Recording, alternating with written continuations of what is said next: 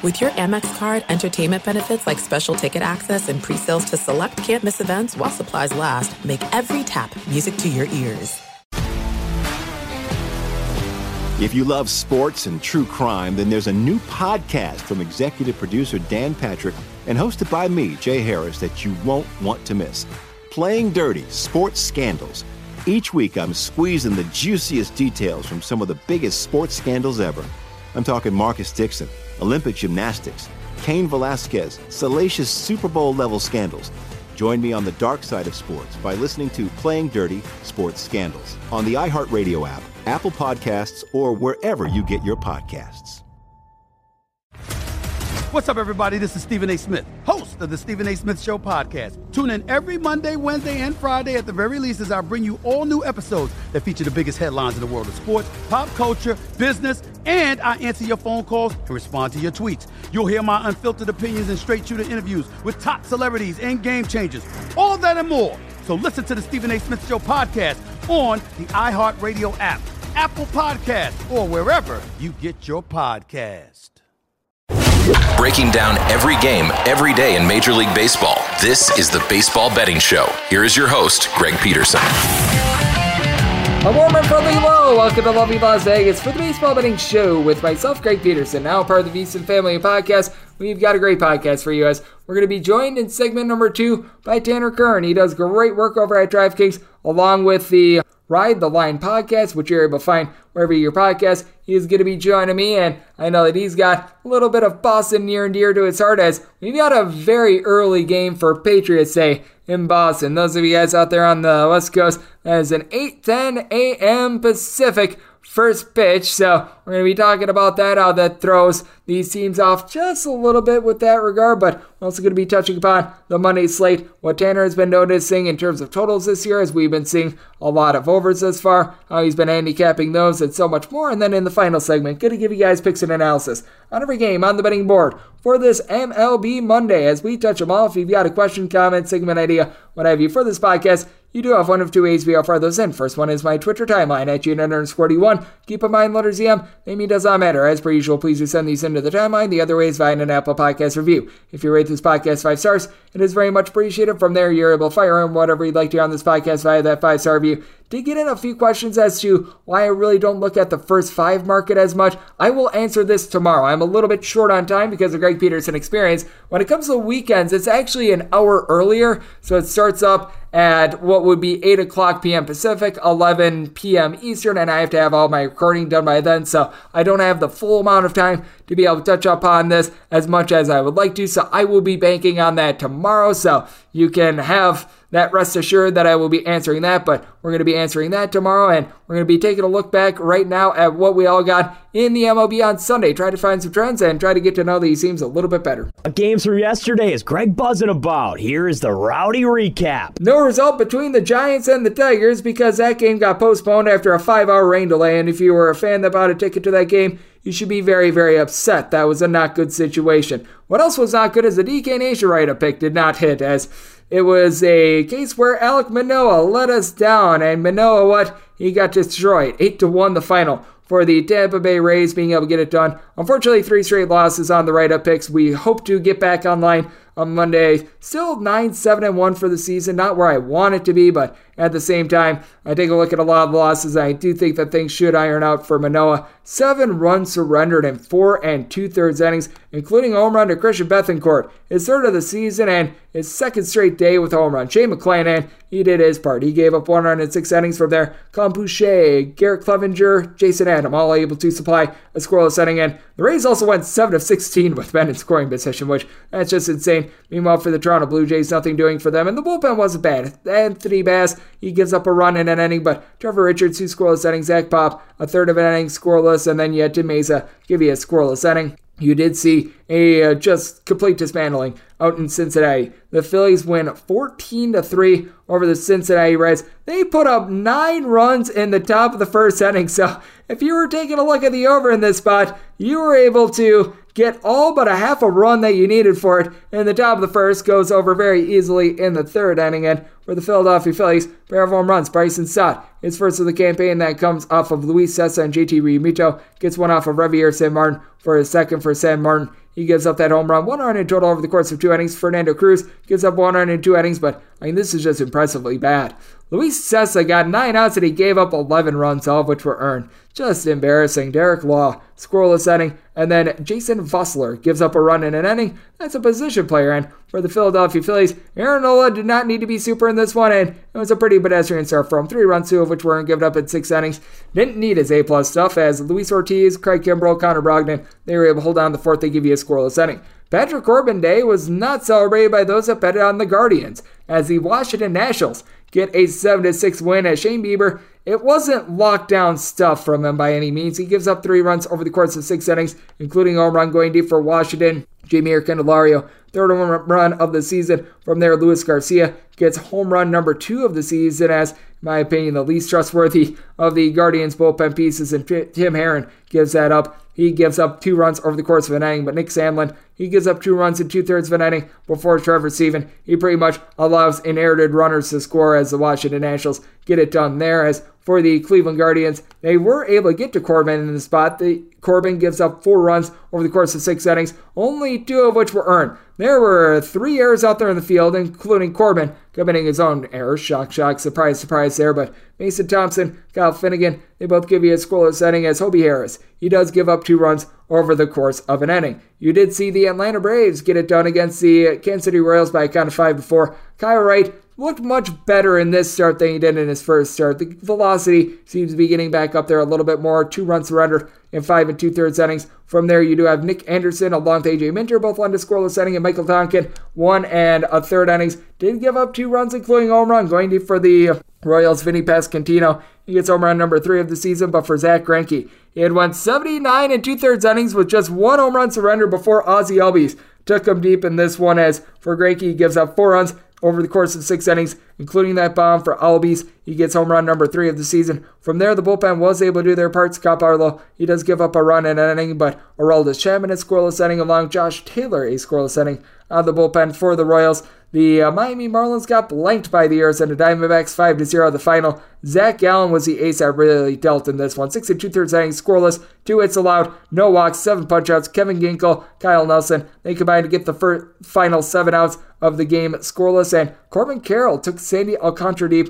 fourth home run season for Sandy. Another rough start from five runs, four of which were earned, surrendered in six innings, punched out nine, but gave up that home run before you got three scoreless innings out of George Soriano in his MLB debut. So he was able to hold it down if you had the under in this one. Speaking of holding it down, the Milwaukee Brewers, they take down the San Diego Padres by a count of 1 to 0. Fair to call Yu Darvish a tough luck loser. 12 punchouts and gives up one run in seven innings, but nobody did anything for him as Steven Wilson, Josh Hader, they both supply a scoreless inning, but for Wade Miley, seven scoreless, he punches out eight. Peter Strzelecki, Devin Williams both supply a scoreless inning as the Padres go 0 of 6 with men in scoring position. You saw the Boston Red Sox get a good pitching performance and they win by a count of 2 to 1 as for the Angels, Reid Detmers, a little bit of a tough luck loser as he goes 6 and a third innings, giving up two runs including a homer. Justin Turner down for what? His first home run with the Boston Red Sox, but Garrett Whitlock was just better, giving up one run in seven innings. Kaleb Ort, Ryan Brasier from there, scoreless eighth and ninth innings, and for the Angels. Andrew Wantz, one and two thirds innings scoreless, but for the Angels, just four hits in this one, just not able to muster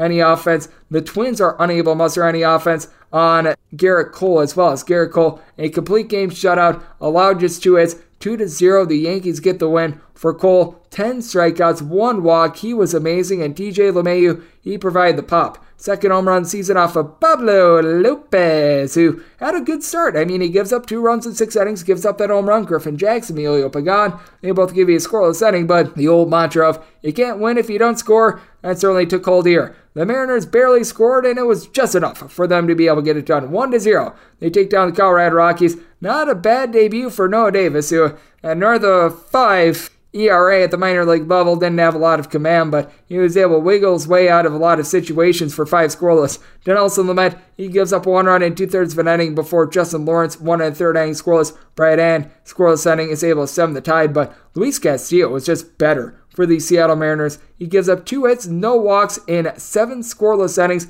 From there, Paul Sewald, Justin Topa were both able to land a scoreless. And for the Mariners, they go just one of nine with men in scoring position, but it was enough to be able to get this one to the window. The LA Dodgers are 8 and 8. This has to be like the latest in the season since 1950 that the Dodgers have been 500 or lower, 3 to 2. The Chicago Cubs are able to get the win as Drew Smyly. He gives up a solo home run over the course of five and two thirds innings going deep for the Dodgers. Chris Taylor, fourth home run season, but bullpen got it done from there. Brad Boxberger, Michael Fulmer both lend a scoreless inning. Adbert Alzolay, he does give up a run in two thirds of inning, but Mark Leiter Jr. gets a pair of outs out of the bullpen. And for the Cubs, Cody Bellinger, former Dodger, he comes up big in this one. He goes deep off of Julio Urias for his third home run season. And also in the sixth inning that Bellinger went deep, Patrick Wisdom got home run number six of the campaign for Urias. Gives up three runs, two of which were earned, including those two home runs in the sixth. From there, the bullpen did their part. Caleb Ferguson, Evan Phillips both led to scoreless inning, and Brusdar Graterol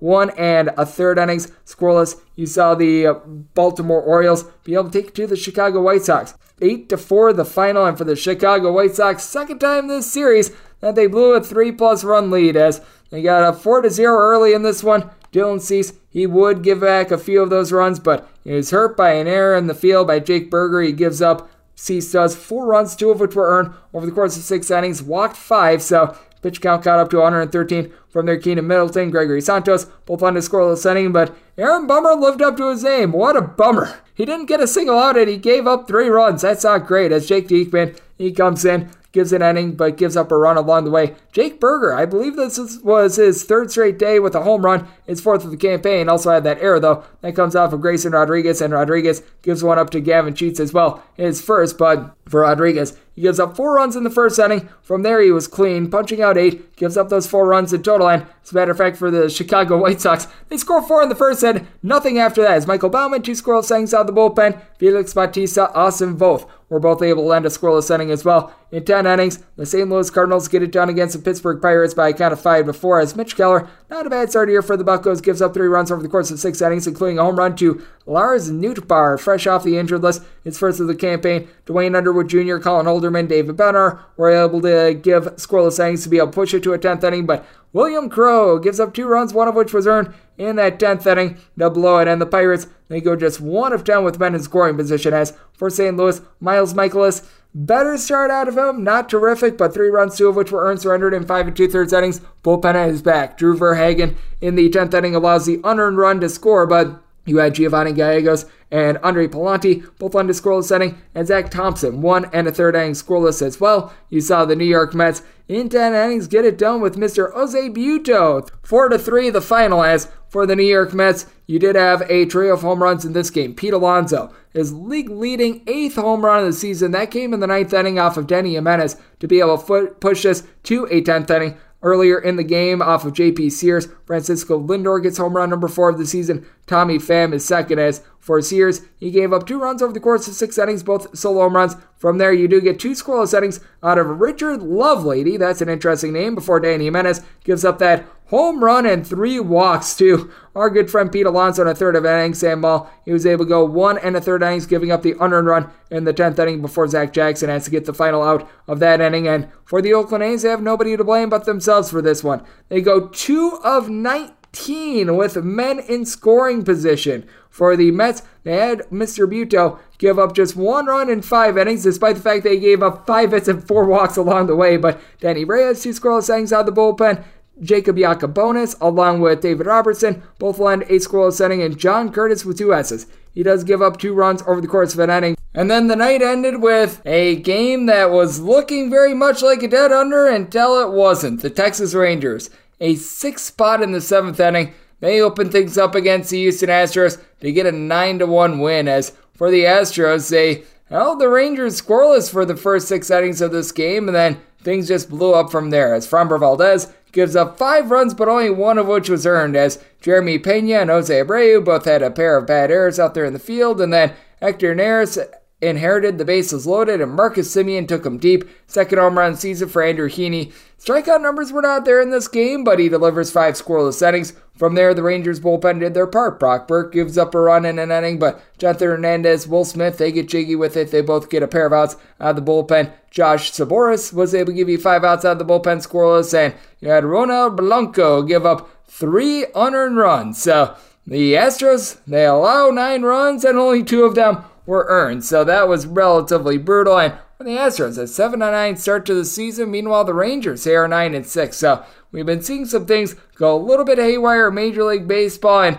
if you're looking at the last seven days in Major League Baseball, Totals have been relatively figured out. Bookmakers have done a good job of placing these 45 overs of 44 unders, and along the way, you've been able to get a few pushes in there as well. I believe that we've had four in total, but that's been certainly nice to be able to take a look at. And for favorites, straight up, they're doing tremendous 62 and 32 over the last seven days. But among these 62 favorites, 21 have won by just one run, did not cover the run line. And you take a look at the entirety of the season, favorites are hitting at 62.4%, straight up 146 and 88. But among those favorites, 36 have failed to cover the run line, and overall, in terms of totals this year, still been very good to the over. 123 overs to 102 unders. If you're looking at pushes, I believe that we've got 10 of those in total. So that's what we're seeing in Major League Baseball right now, and that's what we all got on Sunday. Now, let's turn it forward to Monday and take a look at some of those games with one of our good friends, Tanner Kern, who does great work over at DraftKings. We're going to be touching upon those. We're going to be taking a look at some scheduling spots, what he's made out of the early season overs in Major League Baseball, and so much more right here on the Baseball Betting Show with myself, Greg Peterson, now a part of the VSiN Family Podcast.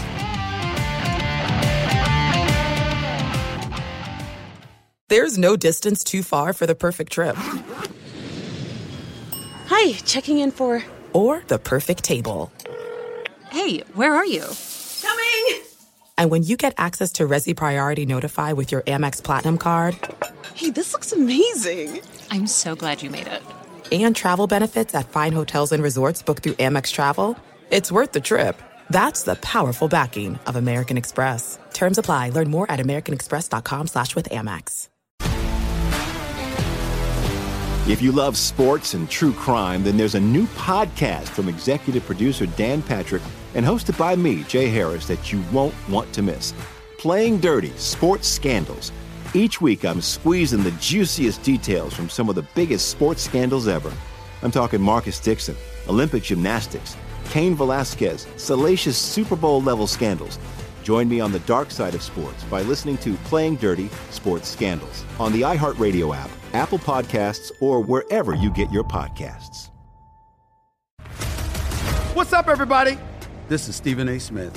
When I'm not at my day job, First Take, you can find me in my studio hosting the Stephen A. Smith Show podcast. Tune in every Monday, Wednesday, and Friday, at the very least, as I bring you all new episodes that feature the biggest headlines in the world of sports, pop culture, business, and politics. You'll hear my unfiltered opinions on those nauseating Cowboy fans, the chaos in Washington, D.C., and trending topics on social media, as well as my straight shooter interviews with top celebrities and game changers. And I occasionally give out love advice. Yes, it's true. If you want to know my true feelings about something, I'll give it to you straight. So listen to the Stephen A. Smith Show podcast on the iHeartRadio app, Apple Podcasts, or wherever you get your podcast. There are some things that are too good to keep a secret. Like how your Amex Platinum card helps you have the perfect trip. I'd like to check into the Centurion Lounge. Or how it seems like you always get those hard to snag tables. Ooh, yum. And how you get the most out of select can't miss events. With access to the Centurion Lounge, Resy Priority Notified, and Amex card member benefits at select events, you'll have to share. That's the powerful backing of American Express. Terms apply. Learn more at americanexpress.com slash with Amex. If you love sports and true crime, then there's a new podcast from executive producer Dan Patrick and hosted by me, Jay Harris, that you won't want to miss. Playing Dirty Sports Scandals. Each week, I'm squeezing the juiciest details from some of the biggest sports scandals ever. I'm talking Marcus Dixon, Olympic gymnastics, Cain Velasquez, salacious Super Bowl level scandals. Join me on the dark side of sports by listening to Playing Dirty Sports Scandals on the iHeartRadio app, Apple Podcasts, or wherever you get your podcasts. What's up, everybody? This is Stephen A. Smith. When I'm not at my day job, First Take, you can find me in my studio hosting the Stephen A. Smith Show podcast. Tune in every Monday, Wednesday, and Friday, at the very least, as I bring you all new episodes that feature the biggest headlines in the world of sports, pop culture, business, and politics. You'll hear my unfiltered opinions on those nauseating Cowboy fans, the chaos in Washington, D.C., and trending topics on social media, as well as my straight shooter interviews with top celebrities and game changers. And I occasionally give out love advice. Yes, it's true. If you want to know my true feelings about something, I'll give it to you straight. So listen to the Stephen A. Smith Show podcast on the iHeartRadio app, Apple Podcasts, or wherever you get your podcast. Are you ready to become a winning sports bettor? Schedule a call with SBIA to find out how their service can make you a long term winning player. They've developed an innovative algorithm that maximizes units return, and they are so confident in their system that they offer a money back guarantee. Sign up by October 31st and get their NBA package at no cost until they reach 10 net units. They treat sports betting like a business. So if you want to learn how to make your sports betting dreams a reality, visit them at SBIA1.com and check them out on social media at SBIA Sports. Breaking down every game, every day in Major League Baseball. This is the Baseball Betting Show. Here is your host, Greg Peterson. And we're back here in lovely Las Vegas for the Baseball Betting Show with myself, Greg Peterson, now part of the VSiN Family Podcast. Always great to be joined by this man, as Tanner Kern. He does great work over at DraftKings as a nice content creator for them, taking a look at a little bit of everything. If you like the NBA playoffs, if you like the NFL playoffs, if you like MLB regular season baseball, you're in luck because he does a great job of being able to cover all three. I know he does a great job with the uh, podcast called Ride the Line. You're able to find that wherever you get your podcast. He does a great job with Grant Mitchell on that one And You're able to find Tanner Kern on Twitter at Easy Enough, his first and last name, Tanner Kern, with an underscore on the end of that. And Tanner, it is great to have you aboard, my friend. Thank you. Greg, thanks for having me. Awesome introduction there. I really appreciate it. I really appreciate you. And Tanner, I know you're a man that has near and dear to your heart a little bit of Boston roots. You're out there on the northeast part of the country. So let's lead off with what is going to be the very early game. If you're out on the West Coast, you probably want to fire in as soon as you are able to. And there might be some of you that might sleep through this game as well because we've got the Boston Red Sox and the LA Angels. It's a tradition unlike any other where they've got the early Patriots Day game at 8:10 a.m. Pacific, 11:10 a.m. Eastern. And what do you make out of this spot with the LA Angels being a very demonstrative favorite with Shohei Ohtani on the mound, being right around about a minus 150 or so? Because I do think that the body clock mentality of this for the LA Angels having to wake up super duper early that could take a lot out of them, but it is going to be also interesting to see how Brayan Bello performs in such a big spot as well. Someone that I actually liked as a rookie, got a little bit unlucky, but I think that this is just a fascinating matchup in which we both know that the Boston fans are going to be out in droves for. Yeah, so the Angels are favored in this game as they should be with Shohei Ohtani on the mound. He's been fantastic this season 0.95 whip, 0.47 ERA he's as close to unhittable as you're going to get in Major League Baseball right now. So I don't mind the Angels being favored, even though they haven't delivered in this series one bit. I don't love the Red Sox on the money line in this spot. As you said, Bello going for them.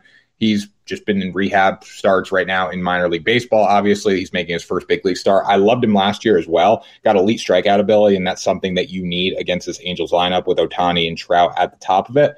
I like the Red Sox at plus one and a half, though, in this spot. As we've seen throughout this entire series, the Angels just have not hit in high leverage situations. The Red Sox bullpen's actually been able to get the best of them, as we were talking before we came on here. They have not imploded, and that is a great sign. If Bello can keep their scoring down early in this one, I don't see the Angels doing a lot of things on offense. I don't see them getting that big hit. And I go back to that first game of the season that Ohtani pitched against the Athletics. He had 10 punchies. I think he threw seven innings, right? And they didn't get the win. He got a no decision. I could see this one happening again. Boston gets the best of the Angels bullpen late, but I do like them at plus one half for a very fair price of minus 115. And it's just such an interesting ordeal as well, with it being a body clock game. As we know, after this game, you get the Boston Marathon going on. And then for those that are fans of hockey, the Boston Bruins, who just took the NHL by storm, they are going to be out for game number one of their playoff series against the Florida Panthers as well. So it's going to be a great day of Boston athletics. So I do think that it's worth talking about Boston a little bit more. They deserve credit because it is a special day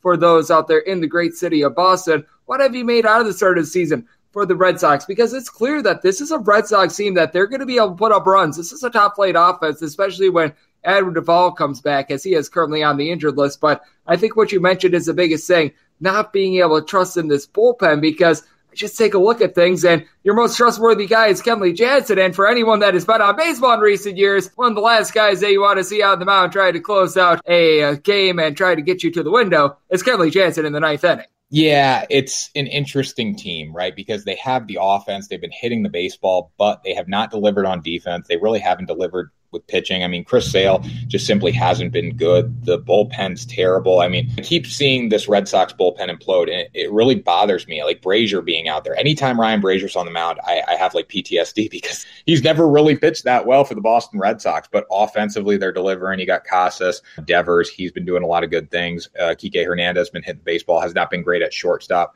The Red Sox are too talented to not win games this season. I think they're too talented to not go at least 500. They're in a great division, obviously, but they're scrappy. And I think they're going to rally around each other once they get some guys back. You get James Paxton back, you get Bello back if he can continue to progress as we saw last season through his later starts. So I like the Red Sox. I've been a big proponent of them going over their win total this season. That hasn't changed. And it's good to see them playing with a little momentum right now. Three straight wins to start the series off. They can cap off a series sweep. So that would be huge after getting dominated by the Tampa Bay Rays. So they're going to have to beat those kind of teams, the Rays and the Yankees, to get to that 500 win percentage. But I do like them to get there. And it does help as well that they're going to have a few fewer games against the likes of the Blue Jays, the Rays, the Yankees, what have you, because with the new schedule, that is going to help out a team like the Boston Red Sox, any team in a tougher division. Meanwhile, sorry if you're the Kansas City Royals that needs every single win that you can get. As Tanner Kern, who does amazing work over at DraftKings along with the the Line podcast,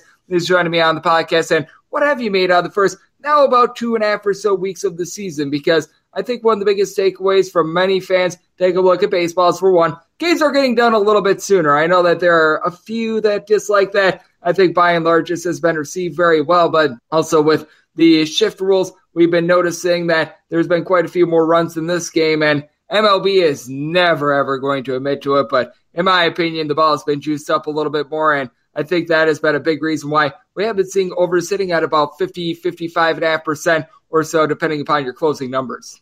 Yeah, MLB purists might not be happy about the new rule changes, but as a fan, anyone as a casual viewer, this is exactly what Major League Baseball needed. They needed games to finish in under three hours. Like right now, if I, if I see a two hour and 50, 55 minute game, like that was a long game. A year ago, that was a really quick game. So just from a viewing perspective, it's awesome. From a betting perspective, I have been playing a lot more overs. I have been leaning on the Yerfies more than the Nerfies, which last year I was all over the Nerfies because obviously you could shift and that was taking taking runs off the board. So it's been a much better product. I do agree the balls are a little juice some of these home runs that we're seeing consistently i mean they are flying out of the yard right now. And, and i mean obviously wind is consistent year to year right? You're going to get days where it's windy you're going to get days where it's not windy but balls seem to be just flying a lot more and i can't blame a pitch clock for that. I mean pitchers still throwing 95 to, to 100 miles an hour with movement. Guys are just getting on top of the ball and uh, find a way to get out of the yard Yep, I agree with you. And I know that you just mentioned it. You are a guy that you like to play the yes run first inning, no run first inning. Is there anything in particular that you do take a look at to be able to help out with that? Because I always do find it to be a little bit difficult to gauge just one inning because it is such a small sample size of a game. But has there been anything that you've been able to utilize to allow you to have success with the yes run, no run first inning bets? Yeah, it's definitely a crapshoot. I mean, you're not building your bankroll off Yerfies and Nerfies. I just personally love them. I think it gets your heart racing like nothing else in baseball because a nine inning bet takes a long time to go. And eh, you can get knocked out early, but a lot of times things are going to go up and down throughout the course of nine innings. And one minute it looks good and one minute it looks terrible. But baseball's such a slow game, so you don't get that same excitement level like you do when betting first inning. So I've been looking at wind a lot always look at wins. You always look at starting pitchers. Look at just how teams deliver. If you got a team that gives up a lot of runs and they have a decent offense like the Boston Red Sox, Yerfies are always a move. You got a team that doesn't hit the ball well and has average pitching. That's a team that you might want to lean on Nerfies with, depending on who's on the bump. So my strategy this year has been for the aces. I'm leaning Nerfies most of the time. But other than that, you always got to give the Yerfie a consideration because books still really haven't adjusted to these new rule changes. You're getting Yerfies a lot of the time for plus money, and they're hitting at an extremely high rate this season. So win totals, pitching matchups, and obviously how often offenses come out early. Absolutely. And the way that the first inning in general has been going about things, because when you bet on no run first inning, you also do have to clear the one through three hitters, which that's much more difficult than clearing the, oh, I don't know, seven through nine hitters, which in most of baseball thus far this season, bottom of the order, just has not been producing a heck of a lot. That's something that I've taken away from this season as well. Tanner Kern, who does a great job over at DraftKings, is joining me on the podcast. And Tanner, I'm not sure what you make out of teams that have got interesting scheduling spots, but we've got a few of them. One of my favorite things to do has been fading teams coming off of Sunday Night Baseball in recent years. We're going to have that with the Texas Rangers and the Houston Astros. And we've got a very peculiar situation with both the San Francisco Giants and the Detroit Tigers in that they had a five hour rain delay that resulted in no game. Great work, MLB, on that front, for one. I mean, you have fans, you've got players, what have you, sitting around for five hours just so that way they could, I guess, go to Pizza Hut afterwards with no game being played whatsoever, and everyone is able to hooray verily about the fact that they didn't take a loss. But what do you make out of some of these scheduling spots? Because when it comes to a situation like the Giants, having no game, having to sit around in five hours and having to fly out late to Miami, that is a spot where I'm going to downgrade a team a little bit overnight, along with these teams that they are having to play on Sunday Night Baseball, while you've got other teams that they're able to get out right away. They've got those early day games, and they're able to just maintain the regular schedule sense. I feel like out of all sports, baseball has the most creatures of habit involved. I totally agree with fading teams coming off Sunday night baseball and fading teams when they get out of a rhythm. So the Boston Red Sox, they're not used to playing at 11 a.m. They do it once a year. But when you look at the Angels, that's eight o'clock on the West Coast. So that's going to throw them out of their rhythm. That's a spot to look at the Red Sox, even though Shohei Ohtani's on the mound. I think last week the Padres absolutely rolled on Sunday night baseball against the Braves, and they came out and they laid an egg against the New York Mets the next day, five nothing. They went from Atlanta to New York there, and that was a good spot to fade them because they had to adjust, right? They were hot on Sunday night, but now they get thrown out of the rhythm. They got to fly on a Sunday at night instead of flying on a Sunday afternoon. So you always got to look for that stuff in baseball as well. I, I, like you said, baseball players are very into their rhythm, right? If if you throw them out of their rhythm, it's difficult. Even if it's by a 30 minute start, even if it's by, you know, traveling on a day that they usually don't travel, it's it's not having an off day over a certain amount of time, right? So that, that's the stuff that you really got to look at as a better for inside information to get the best bets and win the most on Major League Baseball. It's just tough sport to bet in general. I do agree with you. Taking a look at some of those little things that, you know what, an algorithm, a spreadsheet might not be taking a look at so much. I think that they can make big differences just moving down the line in general. And what has been a difference maker for a lot of MLB bettors this year has been banking on the Tampa Bay Rays, as it has been going very well for them thus far this season. But they're going to be throwing an old bullpen game on Monday, as it's going to be Jalen Beeks who's going to be getting the open, and then from there, most likely going to be a little bit more of a wholesale approach for them against the Cincinnati Reds. But you're getting the Tampa Bay Rays at a relatively cheap price. Right now, I'm seeing them as minus 135 in a lot of spots. I'm not sure what you make out of the Tampa Bay Rays start to the season, but I do think that there's going to be a little bit of regression coming in. But even though I do think that there's a little bit of regression coming in, I don't necessarily think it's going to be coming against the Reds at Hunter Greene and someone in green that I think he's going to be really good in two to three years, but I think it's one of these see it to believe it sort of things for Hunter Greene, and I've yet to see him really put it together for a sustained amount of time for me to back him against a team like the Tampa Bay Rays. Yeah, the Rays are too talented offensively for Greene to shut them down per se. I know he throws 105 miles an hour, but he's very inconsistent. He can be wild at times. You talk about a bullpen game for the Rays. That's almost a strength for Tampa Bay. You know, they, they lost two or three to Toronto this weekend, but Shane McClanahan did shut the door, a game they were supposed to win. This Rays bullpen, though, is fantastic. So when you say bullpen game for both teams, it's, it's kind of a concern, but Shane McClanahan had a great start. The bullpen got to rest a little bit, and they are on fire as of late. This pitching staff is fantastic. I mean, a 105 team whip, a 264 ERA between the starters and the bullpen.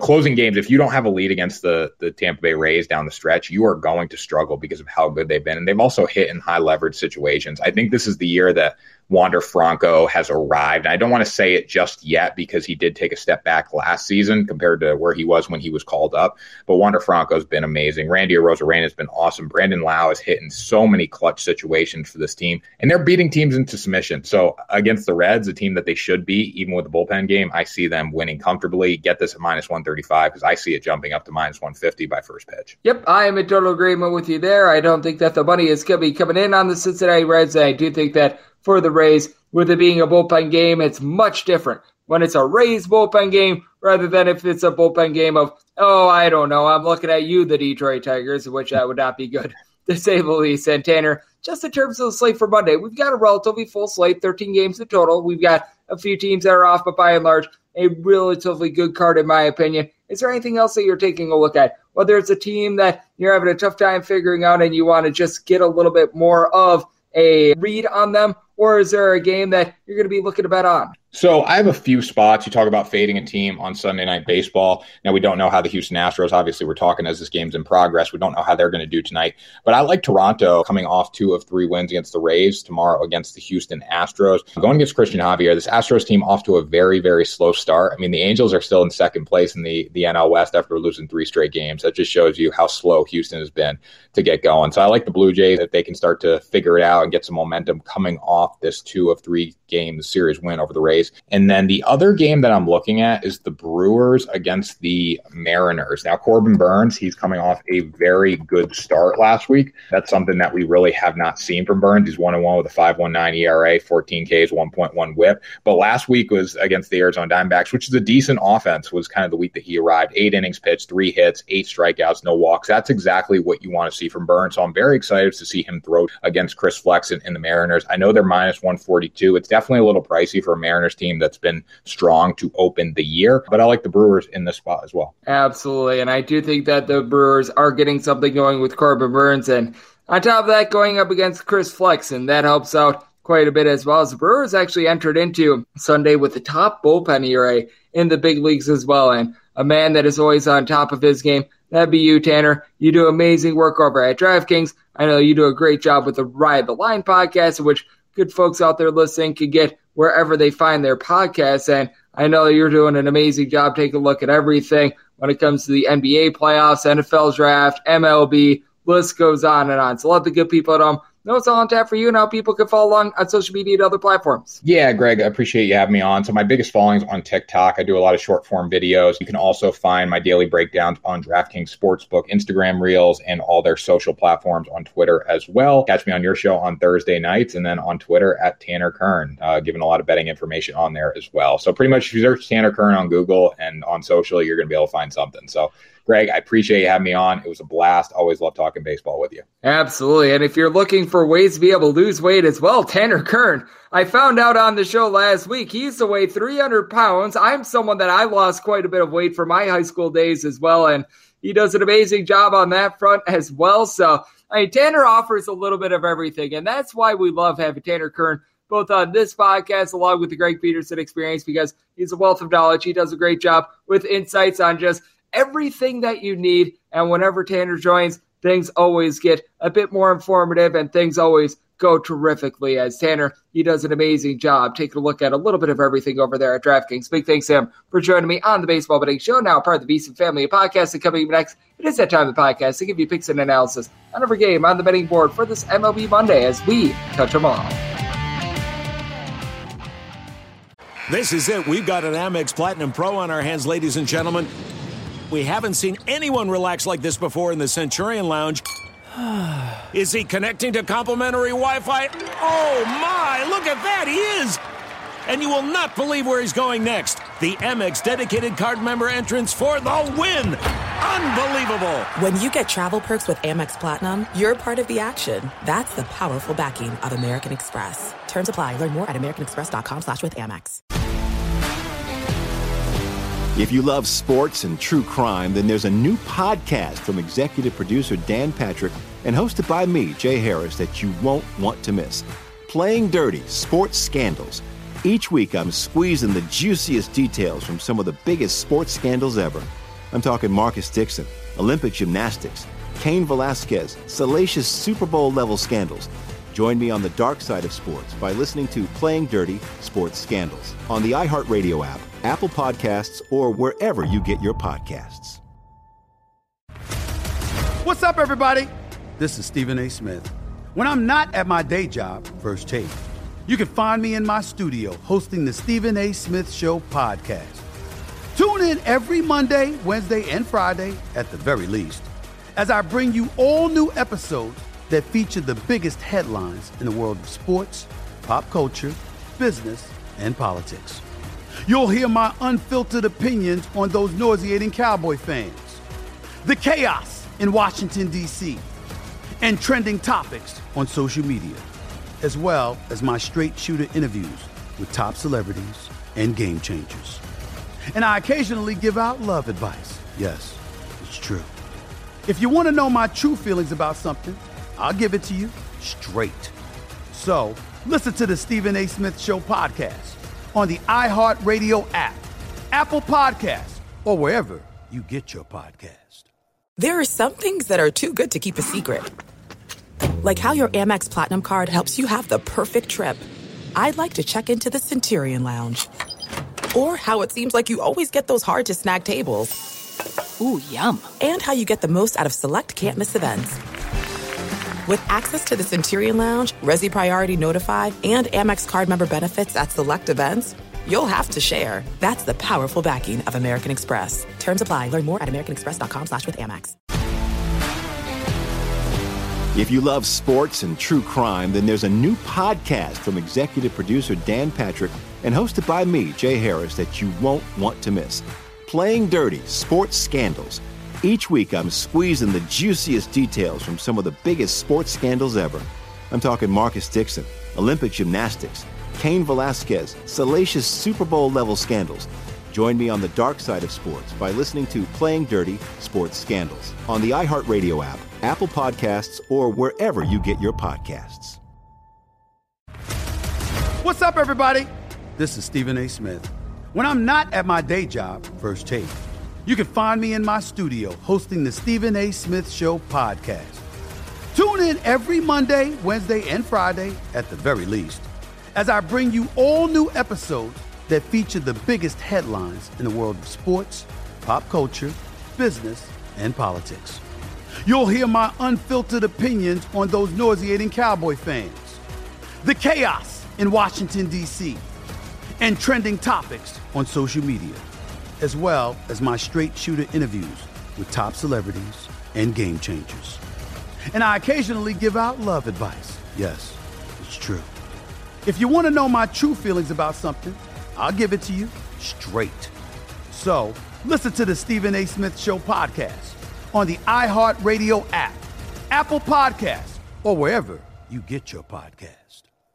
This is it. We've got an Amex Platinum Pro on our hands, ladies and gentlemen. We haven't seen anyone relax like this before in the Centurion Lounge. Is he connecting to complimentary Wi Fi? Oh my, look at that, he is! And you will not believe where he's going next. The Amex dedicated card member entrance for the win! Unbelievable! When you get travel perks with Amex Platinum, you're part of the action. That's the powerful backing of American Express. Terms apply. Learn more at americanexpress.com slash with Amex. If you love sports and true crime, then there's a new podcast from executive producer Dan Patrick and hosted by me, Jay Harris, that you won't want to miss. Playing Dirty Sports Scandals. Each week, I'm squeezing the juiciest details from some of the biggest sports scandals ever. I'm talking Marcus Dixon, Olympic gymnastics, Cain Velasquez, salacious Super Bowl level scandals. Join me on the dark side of sports by listening to Playing Dirty Sports Scandals on the iHeartRadio app, Apple Podcasts, or wherever you get your podcasts. What's up, everybody? This is Stephen A. Smith. When I'm not at my day job, First Take, you can find me in my studio hosting the Stephen A. Smith Show podcast. Tune in every Monday, Wednesday, and Friday, at the very least, as I bring you all new episodes that feature the biggest headlines in the world of sports, pop culture, business, and politics. You'll hear my unfiltered opinions on those nauseating Cowboy fans, the chaos in Washington, D.C., and trending topics on social media, as well as my straight shooter interviews with top celebrities and game changers. And I occasionally give out love advice. Yes, it's true. If you want to know my true feelings about something, I'll give it to you straight. So listen to the Stephen A. Smith Show podcast on the iHeartRadio app, Apple Podcasts, or wherever you get your podcast. Breaking down every game, every day in Major League Baseball. This is the Baseball Betting Show. Here is your host, Greg Peterson. And we're back here Las Vegas for the Baseball Betting Show with myself, Greg Peterson, now part of the VSiN family of podcasts. Was great to be able to get Tanner Kern aboard. Has joined me a lot on my main show on VSiN, the Greg Peterson Experience, but was great to get him on the podcast today. He does a great job following so many things. For those of you guys that like the NBA and NFL draft, he's been doing a great job on that front. He is out there in the northeast part of the country doing an amazing job taking a look at the great game of baseball. And as you heard on this segment, he does an amazing job on that front. So big thanks to him for joining me in the last segment. Now it is that time the podcast. They give you picks and analysis on every game on the betting board for this MLB Monday as we touch them all. If a game is listed on the betting board, Greg has a side and a total on it, so it is time to touch them all. Do note that, as per usual, any changes that are made to these plays will be listed up on my Twitter feed at unit underscore 81. We're going to be going in the Las Vegas rotation order. This is where we go with the National League games first, then the American League games, and any interleague games. Those are going to be at the bottom. That'll keep things all nice, neat, clean, and easy. So, without further ado, let's dive in on this first game of 951 952 on the betting board. It is the San Francisco Giants, and they are going to be hitting the road face off against the Miami Marlins. As Jesus Luzardo is going to be going for the Fish, and Logan Webb goes for the San Francisco Giants. This game was listed in a lot of places with the Marlins being between about minus 128 to a minus 130, between plus 110 to a plus 118, with the Giants with a total between 7.5 and 8 when this was pulled off the board. This has yet to be relisted because this was actually supposed to be Alex Cobb. Now we are getting Logan Webb, and I made a little bit of adjustment as well. I took into account the fact that the Giants were waiting in a clubhouse for five hours and they were unable to play their game, and that this throws Logan Webb off a little bit. I do feel like Webb is a bit of an upgrade in this ordeal over what you get out of Alex Cobb, but I only bumped it up by about six or so cents. I've got the Marlins as a minus 126 favorite as of right now, so willing to lay a minus 125 or less. And with regards to the total, set it at 7.4, so 7 or less, looking at the over 7.5 or higher to the under. Ace Luzardo has been terrific this year for the Miami Marlins, and the big key for him being able to limit walks. Last year he had right around 3.2 walks per nine innings thus far this season, 6 walks in 18 and 2 thirds innings. And last year as well, he had a 425 home ERA compared to a sub 3 ERA on the road. You figured that things would iron out on that front. He has been spectacular at home thus far this season, and for Logan Webb, it's been a rough start to the season for him. He has made three starts. He has given up approximately four runs at every one of them. Now, three of the runs that he has given up thus far this season have been unearned, but has been giving up quite a bit of hard contact with four home runs. I don't think that that's going to be the case in this matchup. You've got a Miami Marlins team with not a lot of power. Ode Soler has been able to give you four home runs, and he did have a 48 home run season with the Royals in 2019. Since 2019, he doesn't have 48 total home runs, though, so it's been a big fall off there. Luis Arraez does an amazing job moving the line, even with going 0 uh, 4 yesterday, hitting a 471. Bryan De La Cruz, Garrett Cooper, both of these guys are north of 300. And the Miami Marlins, they're able to reach base. You don't have those big boppers, though. Meanwhile, with the San Francisco Giants, just all about platooning. They're the exact opposite. You don't have a ton of guys that move the line with them. You do have J.D. Davis, you've got Thairo Estrada, both hitting north of a 330, but past that, you've got a lot of guys like Brandon Crawford, like David Villar, Michael Conforto that are hitting at 220 or lower. But with regards to all those guys I mentioned, they've hit multiple home runs this season. And for the San Francisco Giants, I could fully see a scenario where they don't have a single guy that exceeds 30 home runs this season, but they've got like seven guys that give you 20 plus home runs. That's just the way that they work things with their platooning splits with guys like Joc Pederson, Wilmer Flores, and company. And thus far, you do have a Giants team that has been able to supply 25 home runs in 14 games this season. And both of these bullpens have been rather shaky. The Giants are in the bottom eight in the big leagues in terms of bullpen ERA. Camilo Doval, Scott Alexander. They both had a sub 3 ERA last season, but the likes of John Brebbia, both of the Rogers brothers, and Taylor and Tyler Rogers, these are not necessarily reliable guys. And for the Miami Marlins, I do like the pickup of AJ Puk. I do think that Huascar Brazoban is going to be able to lock it down a little bit more. He's posted up north of 4 ERA to begin the season, but you do have some question marks there with guys like Tanner Scott, Matt Barnes, and company. It's not necessarily been so amazing. So I do think that for the Giants, you do have to take into account the strange scheduling spot in general. So I do think the both offenses are going to be off kilter a little bit. Seven or less looking at the over seven half higher to the under. But set the Marlins as a minus 126 favorite, willing to lay up to a minus 126 with them. Need at least a plus 127 to fire in on the Giant. 953, 954 on the betting board. It is the Arizona Diamondbacks in the road face off against the St. Louis Cardinals. Says Captain Jack Flaherty is going to be going for the Cards, and Merrill Kelly is on the bump for Arizona. 8.5 is the total. Overs anywhere between minus 110 to a minus 115. The unders between minus 105 and minus 110. Cardinals are between minus 155 and minus 170 favorites. Between plus 135 and plus 150 is your number on Arizona. And for the Cardinals, set them at a plus 144. Seeing this get north of a plus 145. I'm going to be willing to dive in on the Arizona money line. Now, with Arizona, not a ton of power on this team. Christian Walker had 30 plus home runs last season, but he's been off to a slow start this season. It's really been Corbin Carroll and Josh Rojas carrying the mail for this offense. As Carroll, he's good at being able to swipe some bases. He's got four home runs this far this season, hitting about a 285, and then Josh Rojas has been hitting well north of a 350. So, been highly impressed by him. Meanwhile, you take a look at what you've been able to get out of the rest of the team. Ketel Marte has yet to be able to get it going along Jake McCarthy, and it's been a lot of guys you wouldn't expect have been stepping up. Geraldo Perdomo along with Nick Ahmed are both hitting above a 300. As a matter of fact, for Perdomo, he's hitting a 400. That is going to see regression. Meanwhile, Lourdes Gurriel, he's been okay, hitting about a 250, but for the Diamondbacks, I do like that they were able to fortify this bullpen a little bit with the pickups of Andrew Chafin and Miguel Castro in the offseason. Kyle Nelson was someone that had a sub 3 ERA last season as well for the St. Louis Cardinals. Feels like Ryan Helsley is starting to get back to himself in the bullpen. You've got Genesis Cabrera, Giovanni Gallegos, we do like, but Andre Pallante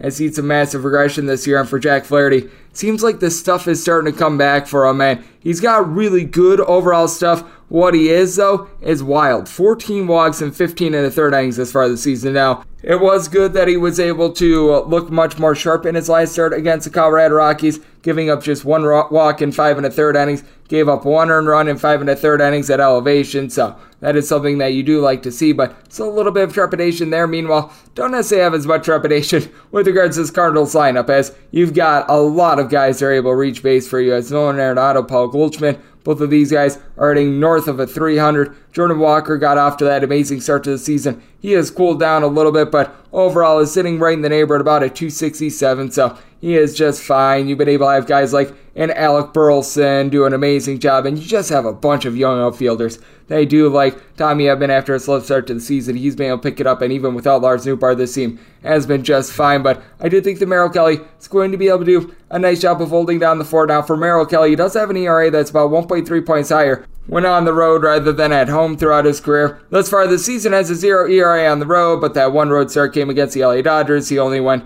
in that start three and two thirds innings, which is why he's got that zero ERA, and he himself has given up 12 walks in 15 and third innings. I do think that he's going to be able to hold it down, though, and that should allow him to be able to hold down the fort. You do have St. Louis having Nolan Gorman going off, by the way, as well, four home runs, hitting north of a 300. So I do think that you are going to be able to get some runs in this spot, but at the same time, I do think that Flaherty and Kelly, they're going to be able to work on their mechanics. Going to be a little bit of a cooler day out there in the Midwest, and balls that will be flying out during the summertime. They are not going to be flying out in this time span. I do think that the Diamondbacks are going to be a little bit more of a team that hangs their head on pitching. I did set my number at a plus 144 of the Diamondbacks, so getting north of plus 145. Take a look at this money line of Arizona. Somebody told 7.7, so you're at 8.5. Also looking under 955, 956 on the betting board. The Colorado Rockies play us to the Pittsburgh Pirates. Rich Hill is going to be going for the Buccos, and Kyle Freeland is on the bump for Colorado. And Colorado is anywhere between a minus 135 to a minus 140 favorite. Between plus 118 and plus 125 is your number.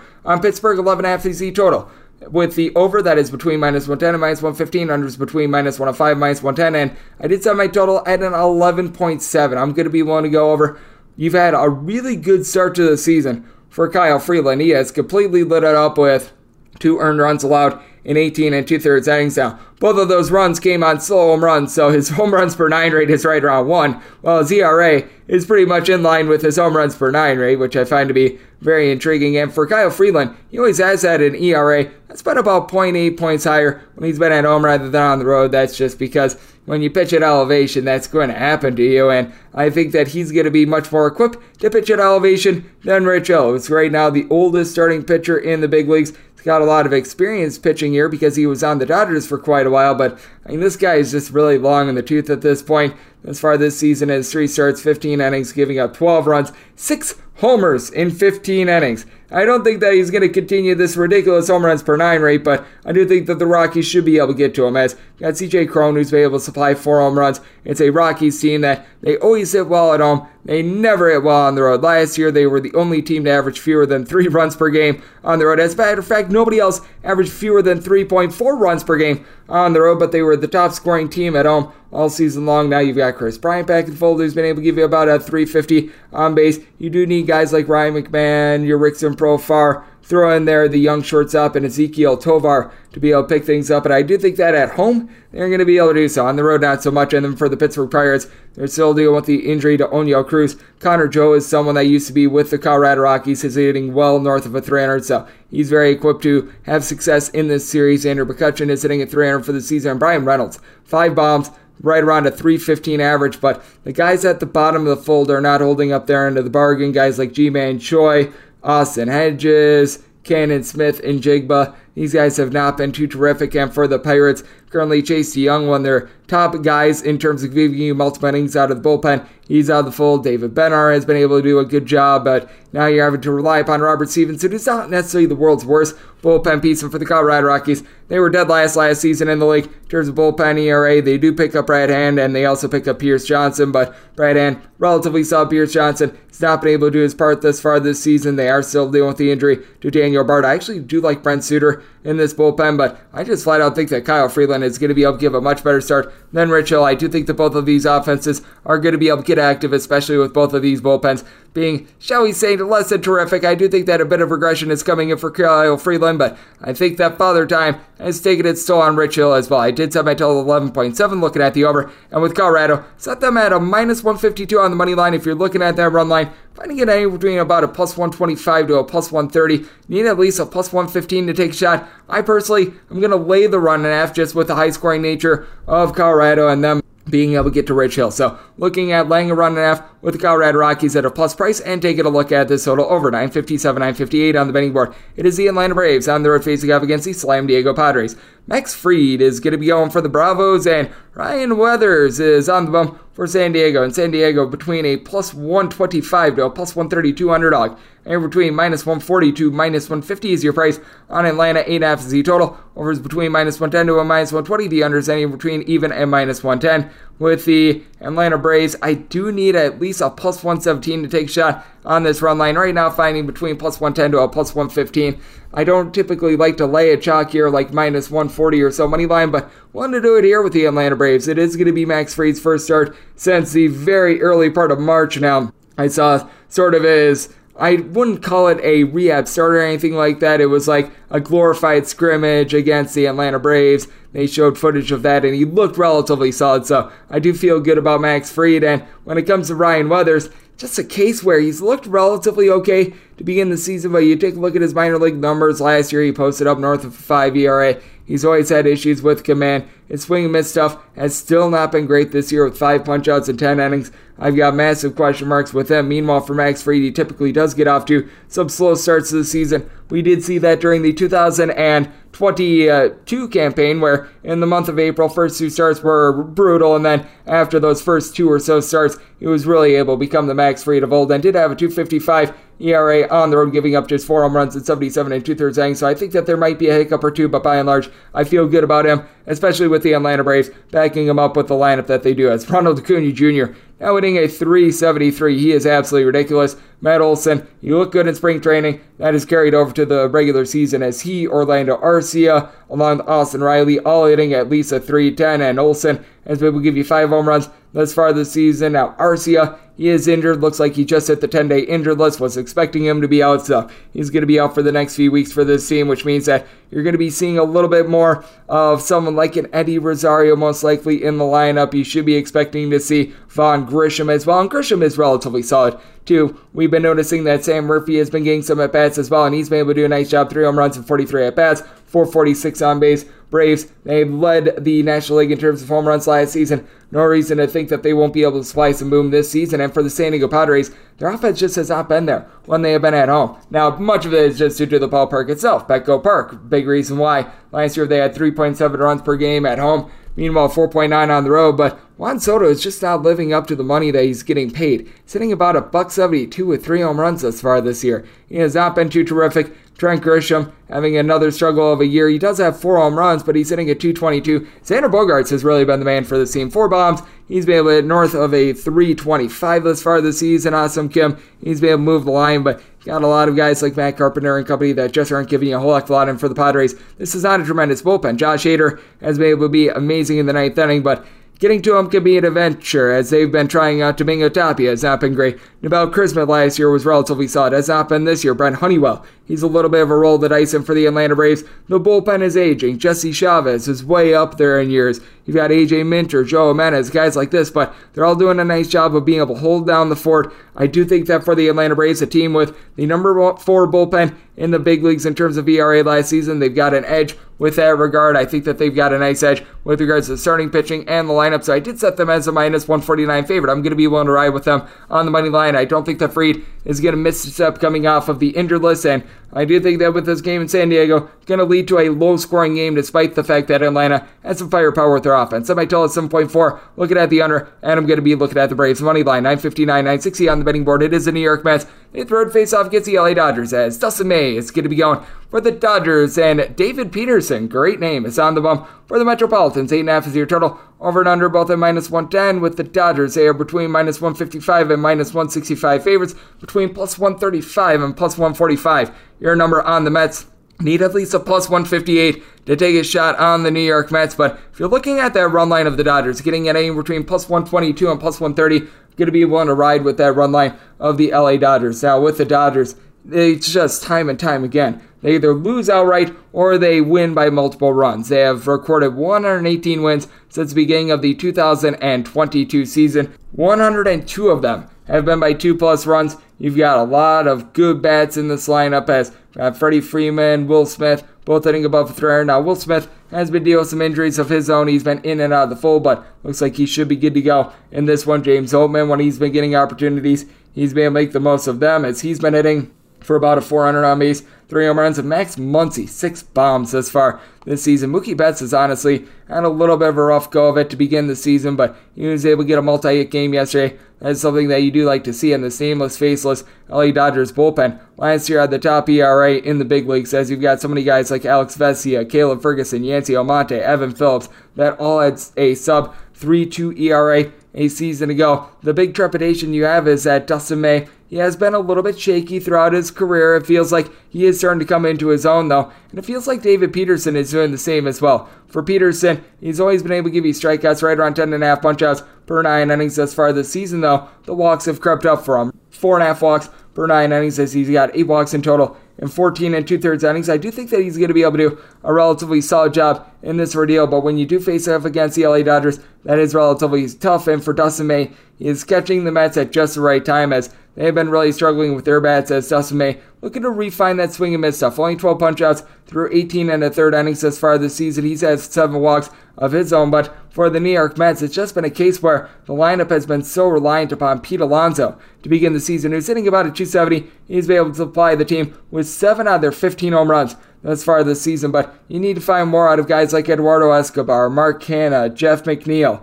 all these guys hitting a 215 or lower entering into Sunday. Daniel Vogelbach has not been giving you much at the plate thus far. Francisco Lindor, he's got about a 370 on base with three home runs. He's been relatively solid, but he's been very touch and go throughout his Mets career as well. So I do think that the Dodgers are going to be able to come out. They're going to be able to dominate this game for the New York Mets. The bullpen is still dealing with the injury to Edwin Diaz, and they are doing a good job of mixing and matching. Brooks Raley, David Robertson, these were some nice additions during the offseason, but now you're having to deal with John Curtiss being out there. Jose Butto had to get a spot start, so the bullpen is a little bit more taxed than you'd like it to be. So I do think that the Dodgers, they are going to be able to dive into that pen, and I do think that both Peterson and May might have some command issues in this one. I did set my total at an 8.6. I do think that the Mets offense going to be able to wake up a little bit more in this spot, so I'm going to be taking a look at the over to go along with that Dodgers run line. 961, 962 on the betting board. It is a Boston Red Sox playing us to the LA Angels as Shohei Ohtani is going to be going for the Angels, and Brayan Bello is going to be on the bump for Boston. And your total on this game is 9, unders minus 115, the overs minus 105. Angels are between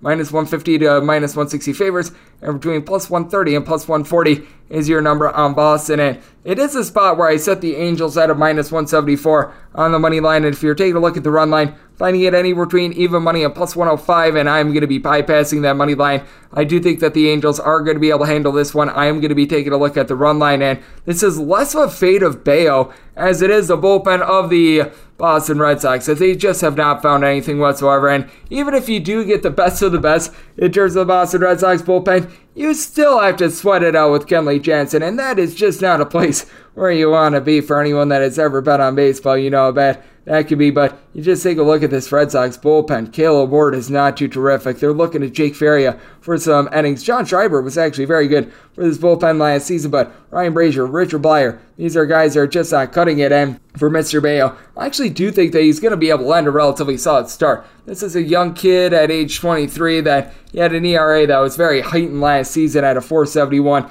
That was not his fault, though. He gave up one home run in 57 and a third innings. The defense behind him was terrible. He does need to lock in with the walks. He was giving up north of four walks per nine innings, but he was getting right around nine strikeouts per nine innings. I think that he's got really good stuff. I just think that the lineup is going to give him a turd of a performance. Meanwhile, for Shohei Ohtani, this guy has become a guy that I could see winning the Cy Young this season. He has been absolutely tremendous on the mound to this point, giving up one earned run over the course of his 19 innings. Now, two of the starts that he had, they came against the Washington Nationals and also the Oakland A's, but he has been absolutely masterful. He's getting a lot of swings and misses. And then this Angels lineup, it is one of the most loaded in all of baseball. It can be a little bit inconsistent towards the bottom as guys like a Brandon Drury, Jake Lamb, may have been a little bit of a letdown thus far this season, but the man I was talking about, Ohtani, along with Mike Trout, both of these guys have been able to do an amazing job moving the line. Three plus home runs out of both of them to begin the season. You've got Hunter Renfroe who hit north of a 250 with 25 home runs last season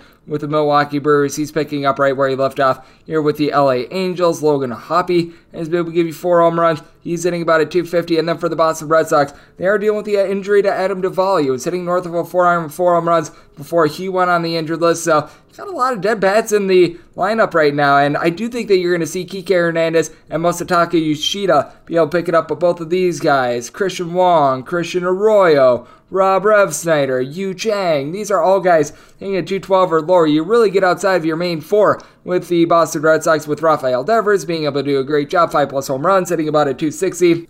Justin Turner doing a nice job of moving the line, and you really don't have a lot with this Boston lineup. I do think that Shohei Ohtani is going to be able to put these guys on lockdown for the Angels. It's actually a bullpen that ranked 11th in terms of ERA after the All Star break last season. It's not an impressive bullpen. Matt Moore had a sub 2 ERA last season with the Rangers, but we're seeing regression there. Andrew Wantz, Jose Quijada. I mean, these are guys that are okay. They aren't great. Carlos Estevez, I really don't have a lot of faith in, but I still like them more than the likes of Caleb Orton Company for the Boston Red Sox. I actually do think that Bello is going to be able to give you good performance. I think that this is just a sleepy spot in general for both teams. This is an 8:10 a.m. Pacific first pitch. If it wasn't for the tr- fact that Shohei Ohtani is just so disciplined, he always prepares like a pro's pro. I'd be willing to fade the Angels, but with it being Shohei Ohtani, I think that he's going to be nails in this spot while the rest of his teammates wake up. So I am going to be willing to take the Angels on the run line, set them as a minus 115 on that run line. I did set my total at 8.2, so you're at a 9. Looking at the under, and I'm going to be taking a look at this run line of the uh, LA Angels. Now we have my DK Nation right up 963, 964 on the betting board. The Cleveland Guardians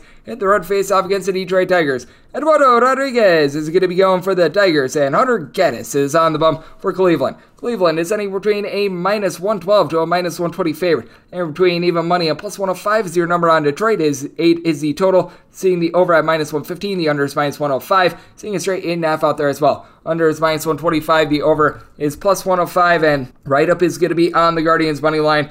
Felt like this should have been closer to a minus 154. And for the Detroit Tigers, they're just thrown out of sorts by the fact that they had to wait around for five hours to play no game yesterday. So that's just absolutely great. There is a chance that we might see Matthew Boyd. Right now, MLB.com as Eduardo Rodriguez, ESPN as Matthew Boyd. Either way, I've got both of these guys relatively slotted the same. It's not going to make too much of a difference for me, especially when you just take a look at the Tigers lineup. Regardless of who pitches, you can't win if you can't score, and the Detroit Tigers, they're dead last in the league at on base plus slugging. They're in as a collective of 208. That is dead last in the league. You've had Nick Maton be able to give you three home runs this far this season, but this is just a putrid Detroit Tigers lineup. They don't really draw a lot of walks. Riley Greene is hitting about a 235, but I mean, you just you're looking for anyone to be able to get on base for this team right now. You've got one guy with at least 20 at bats that's sitting above a 238. It has been deplorable for this bunch. Meanwhile, for the Cleveland Guardians, yes, they are dead last in the American League in terms of total home runs, but at the very least, you've got guys who are able to move the line. Jose Ramirez, Amed Rosario, Andres Gimenez, throwing there Oscar Gonzalez, Will Brennan, all guys that last year and at least at 270. Josh Bell seems to be riding the ship a little bit, still hitting a buck 90, but had a nice double in that series against the Washington Nationals. Myles Straw, after he was a dead bat last season, he's been able to do a good job of being able to get on base as well. And for the Cleveland Guardians, they're backed up by by far the better bullpen. As right now, the Guardians number one in terms of bullpen ERA since the All Star break of 2022. So back half of last year into this season, James Karinchak, Eli Morgan, Emmanuel Clase. Trevor Stephan, Nick Sandlin, all these guys had a sub 3.3 ERA last season. And for the Tigers, 25th in bullpen ERA this season. A lot of the guys that you know and love from last year's bullpen, like uh, Gregory Soto, Andrew Chafin, Joey Jimenez. These are guys that are out of the fold. They did retain Jose Cisnero, but then you've got Jason Foley, Alex Lange, two of the lesser guys from that bullpen last season that need to hold it down. And if you do have Eduardo Rodriguez, he gets loose with things as he led the American League in terms of total walks in the 2019 campaign. He just has not really been able to find it. I recognize he's been a little bit unlucky. He's fielding independent compared to his ERA two seasons ago. Just really did not match up, but three home runs surrendered at 16 innings, and it's even worse if you trot out there Matthew Boyd, as he's got a home runs per nine rate since the back half of the 2018 season of right around two. Just has not been able to get a lot of starts in general. He jacks up his pitch count with a bunch of walks, which means that you're going to be relying a lot on that Detroit Tigers bullpen. So whether you've got Rodriguez or you've got Matthew Boyd out there, shouldn't change the number too much in terms of my handicap or the books, my DK Nation write up. That is going to be on the Cleveland Guardians money line. And either way, I'm going to be looking at the 8 under because the Detroit Tigers are doing absolutely nothing at the plate. I did set my total and at 7.9. The Guardians, they certainly aren't a team that's necessarily going deep, but I think that they lock it down with their bullpen. Hunter Gaddis, I recognize that he has not been too terrific. 853 ERA thus far this season and for his career, north of a 12 ERA. But if you take a look at his five career starts, he had to go up against the New York Yankees, the Seattle Mariners, along with the Chicago White Sox and the Houston Astros the past two seasons. His one start against a lesser team in the Oakland A's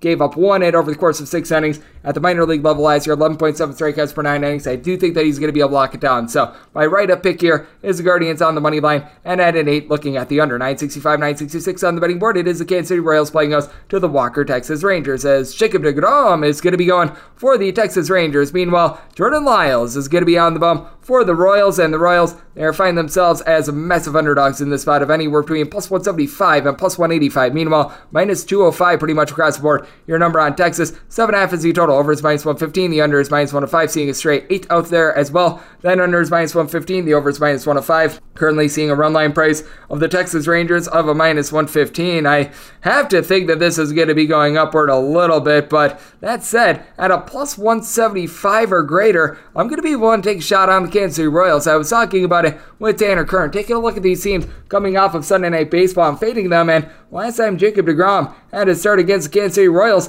the Royals actually went on the road and they were able to win that game in extra innings. Jacob DeGrom hasn't been terrible this year if you take out the opening day start that he had against the Philadelphia Phillies, but he still hasn't necessarily looked like his Jacob DeGrom self in regular season starts. Among his last eight, he's given up three plus runs in five of them dating back to last season. He's not giving up a lot of walks, just two walks in 16 two thirds innings. Strikeout numbers are there for him, but it just feels like there is something a little bit off with them. And for Jordan Lyles, the big thing with him is being able to keep the ball in the yard because you take a look at the 2022 campaign that he had with the Baltimore Orioles, he was a big beneficiary of those Baltimore ballpark dimensions. He gave up six home runs in 83 innings at home, 20 bombs in 96 innings on the road. Season before, while he was with, ironically enough, the Texas Rangers, he was getting lit up for right around two home runs per nine innings. Thus far this season, two bombs surrendered in 17 and a third innings. So he's been able to do a little bit of a better job there, not giving up a lot of walks. But the big thing is the Royals do need to get to Jacob DeGrom because Right now, you've got a team that is sitting right in the neighborhood about a 211. Other than the Detroit Tigers, they've been the most deplorable offense in the big leagues. But some of these young guys are starting to pick it up. Vinny Pasquantino, Bobby Witt Jr. are both hitting above 8260. Salvador Perez, I think, is going to be able to get out of neutral. Right now, he's got two home runs, sitting right around about a 235. We all recall two seasons ago, he had that season in which he led the league in terms of home runs. The big question marks do rely with guys like a Nick Pratto, Michael Massey, Hunter Dozier, MJ Melendez. These guys are hitting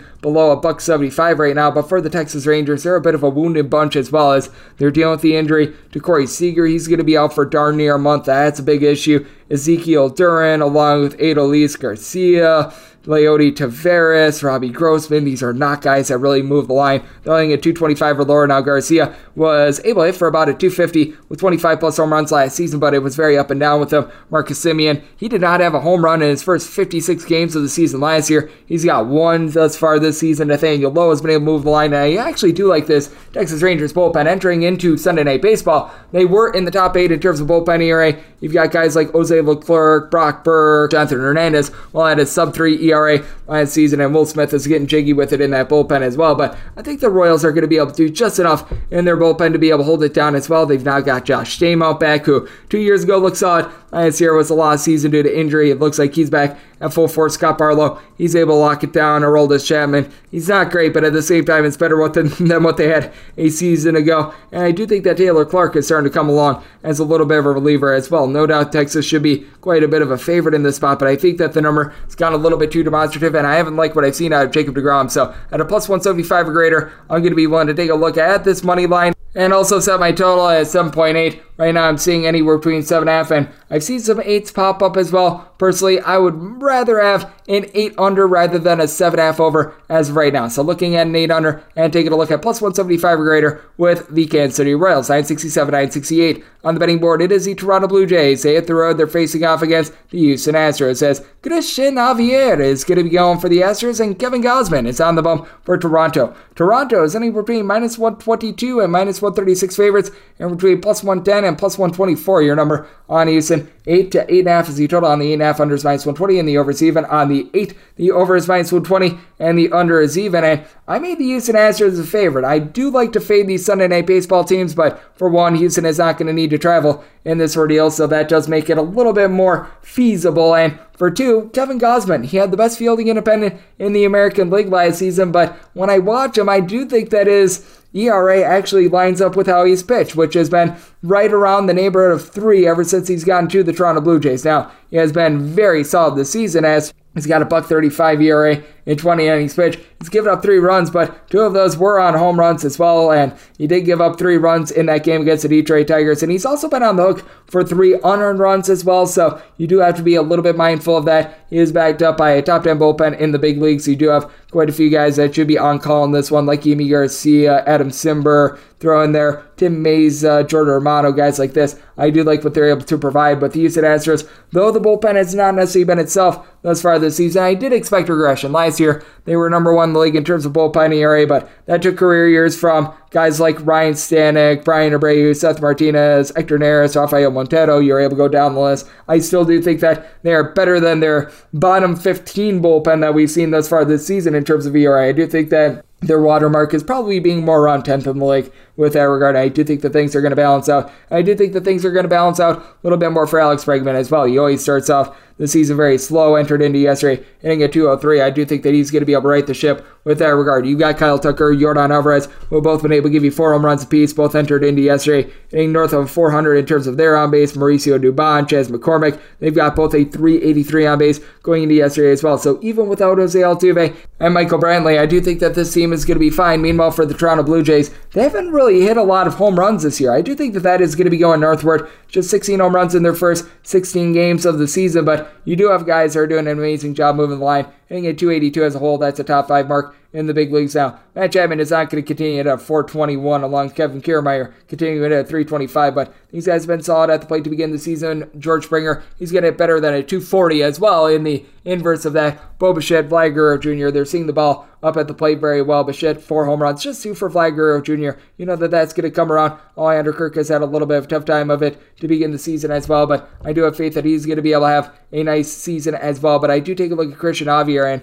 I do think that he's going to be able to lock it down in this spot. Last year, he had north of 11 strikeouts per nine innings. Would get a little bit loose with the walks, right around 3.2, 3.3 walks per nine innings. But last year, 226 home ERA, gave up about 1.3 home runs per nine innings. So he would allow a little bit of hard contact, but he allowed very limited contact in general. His last season, opponents hit a buck 70 off of him. I just like the stuff a little bit more of Christian Javier more than I do like that of Kevin Gausman. I do think that both of these bullpens are relatively solid. I don't think that either of these bullpens are going to be below the bottom 10 when it's all said and done. In the big leagues, I don't think that either are going to be in the top five. So I've got them pretty comparable, and I'm willing to trust that Christian Javier at home in this ordeal. I did set my total at 7.8. I'm going to be willing to dive under. We've seen some ailments and some lackluster play from the Astros to say the least, and I think that we've got a really good pitching matchup in general as well. Set the Astros at a minus 113. We'll take them on the money line and looking at the 800, 969, 970 on the betting board. It is the Tampa Bay Rays on the road facing off against the Cincinnati Reds. Yes, we're on to Cincinnati, and they're on 100 green getting the start for them, and Jalen Beeks is starting a bullpen game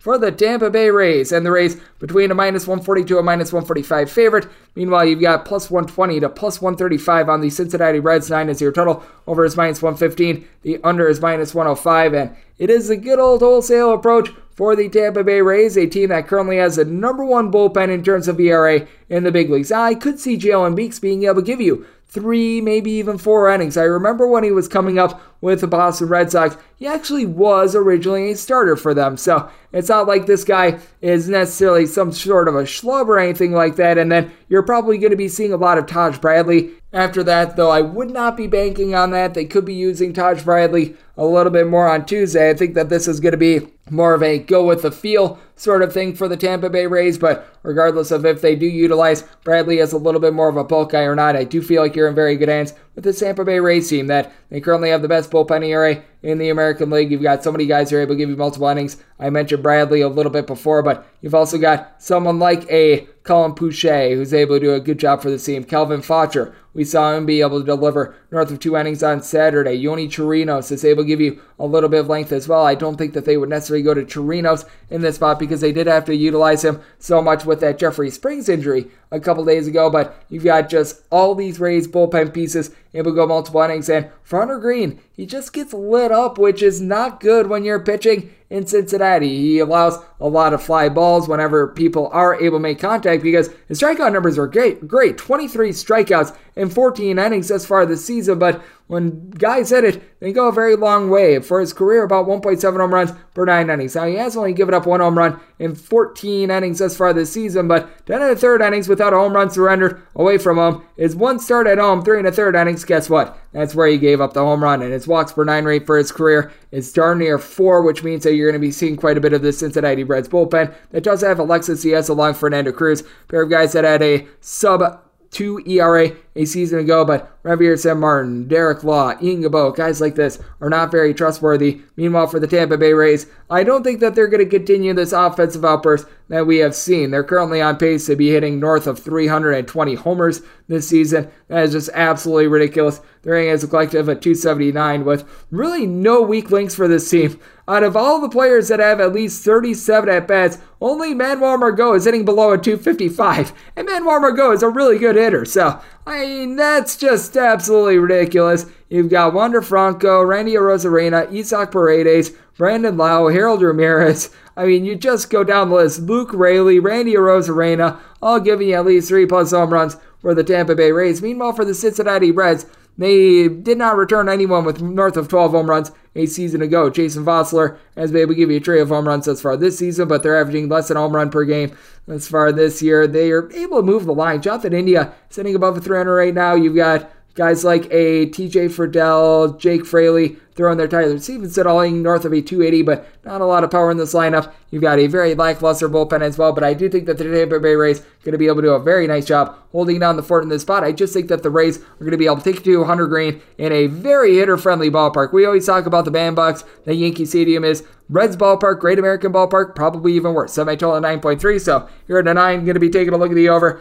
I was willing to lay a price on the Rays run line. I said it at right around about a minus 110. I set the Rays more on a minus 170 on the money line, so I'm going to be willing to take the Rays run line, lay a run and a half, get a plus number of right around a plus 120 to go along with this line over 971, 972 on the betting board. The Philadelphia Phillies are on the road facing off against the Chicago White Sox as Lance Lynn is going to be going for the Southsiders. And you've got Zach Wheelan and Dylan Wheeler on the bump for the Phillies. And the Phillies are between minus 120 to minus 130 favorites, saying between even money and plus 115 your number on the White Sox. 7.5 is your total. Unders between minus 110 to a minus 120. The overs ending between even a minus 110. And I did set my total at 7.8. I'm going to be looking at the over.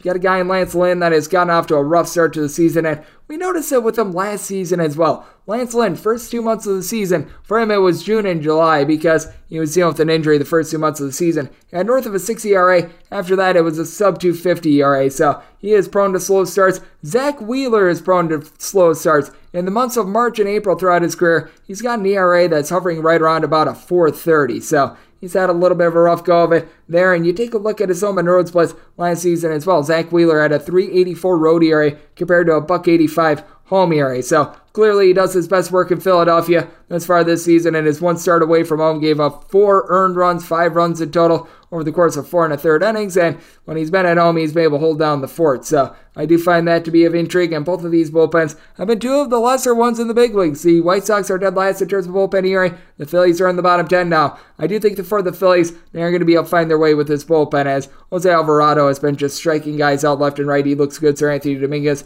after a couple bad appearances to begin the season, he's looked okay. And then with Gregory Soto, I think that he's going to be able to find it, get back to that form that he had with Detroit. But you also have Craig Kimbrel in this bullpen, and that's just bad. Andrew Vasquez, not something that you do want to be trusting in too much. And for the Philadelphia Phillies, they're doing a great job of reaching base. They're hitting at 277 as a collective. That leads the National League as Bryson Stott, Trea Turner, Alec Bohm, along with Brandon Marshall, are all guys hitting at least a 335. Umando Sosa is in that fold as well. They haven't necessarily cranked out a bunch of deep balls. Kyle Schwarber does have four home runs, and he's doing this while providing about a 340 on base, but the deep ball has not necessarily been there for them. It's been a lot of doubles, it's been a lot of singles with Bryce Harper being out of the fold, Rhys Hoskins being out for the season, and now Darick Hall being on the injured list. Meanwhile, for the Chicago White Sox, get just anyone out of this bullpen throw for them because you've got Reynaldo Lopez, Jimmy Lambert, along with the likes of Kendall Graveman and Aaron Bummer were I'm not going to say terrific last year, but they weren't horrible.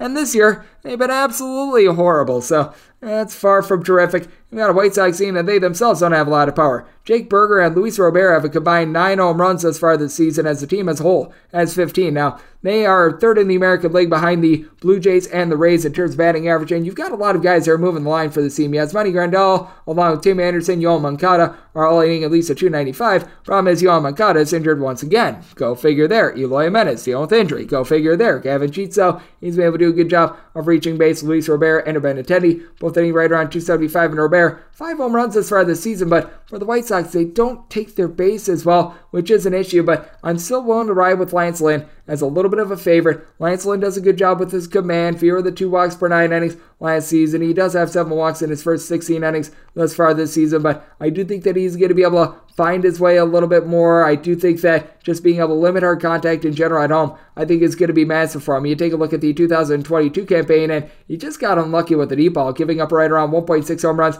per nine innings at home. He was giving up right in that neighborhood about 1.7 ish home runs per nine innings, and with the Phillies not really able to go deep as of right now, I think that that is actually going to be to his advantage. I did set the White Sox at a minus 111 on the money line, so one takes this plus price with them on the 7.5. Going to be taking a look at the over as well. 973 974 on the betting board. The Chicago Cubs are on the road facing off against the Oakland A's as Kyle Mueller goes for the A's, and Adam Wesneski is on the bump for the Cubbies. And the Cubs are between minus 130 to minus 145 favorites, between plus 115 and plus 131 is your price on Oakland. 8 to 8.5 is the total on the 8.5 under is minus 120. The over is even on the 8. Over is between minus 115 and minus 120. The under is between even and minus 105. And for the A's, I set them as a plus 148 underdog. I'm going to be willing to ride with the Cubs. Now, the real question is, what is the Cubs' run line price? And right now, finding an A between plus 120 to a plus 125 needed at least a plus 120 to dive in, and I am going to be to ride with this Cubs run line. I do think that Kyle Mueller is actually going to be able to give you an okay start. Thus far this season, a 5.52 ERA.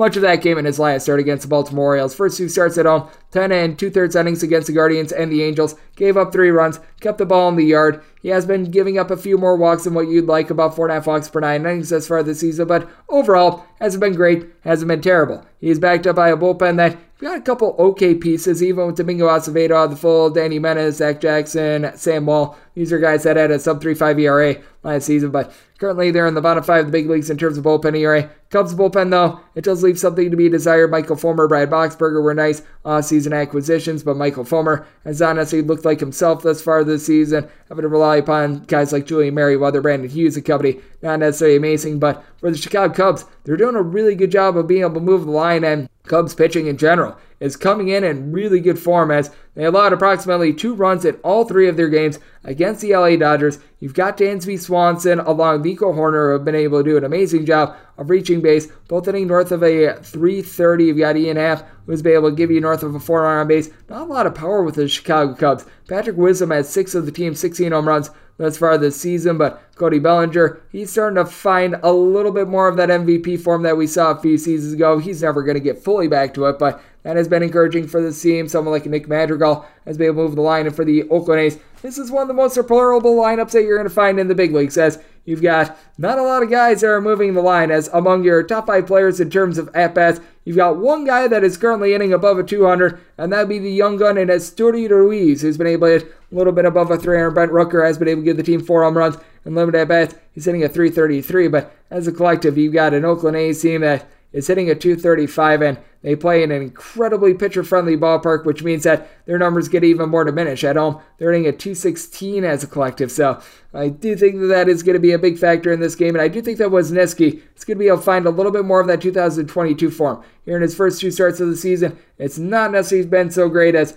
he has allowed a grand total of 10 runs in his two starts. Now, only five have been earned. He was just badly hurt by his defense in that game against the Seattle Mariners that just turned into a big giant calamity. But you take a look at what he was able to do during the 2022 campaign. He had a sub 230 ERA at the minor league level. Was not necessarily a strikeout artist, but was relatively solid at being able to get strikeouts. He's got relatively good command, doesn't give up a lot of the deep ball, and going up against this terrible Oakland A's lineup, I do think is going to be of the benefit of him. Did sell my total of 7.6. Don't have a Cubs team that is necessarily cranking out a lot of deep balls. I do think that Wesneski is going to be able to land a good start for the Cubs. So looking at the 8 under and the Cubs run line, and we wrap things up with 975, 976 on the betting board. The Milwaukee Brewers set the road face off against the Seattle Mariners as Chris Flexen goes for the Mariners and Corbin Burnes is going to be on the ball for the Brewers. And the Brewers are between minus 138 and minus 145 favorites, anywhere between plus 120 and plus 132. Your price on Seattle, 7.5 to 8 is the total on the 8. Under is minus 120. The over is even on 7.5. Over is minus 120. And the under is even. And when it comes to the Brewers, I did set them on the money line as a minus 153 favorite. I am going to be one to lay it with them. I don't want the run line in the spot. The Seattle Mariners, they still do have one of the better bullpens in the big leagues, even with Andres Munoz being on the fold. You're able to get good production out of the likes of Penn Murfee, Matt Brash, Paul Sewald. So these guys I do think are going to be a lockdown, though Diego Castillo.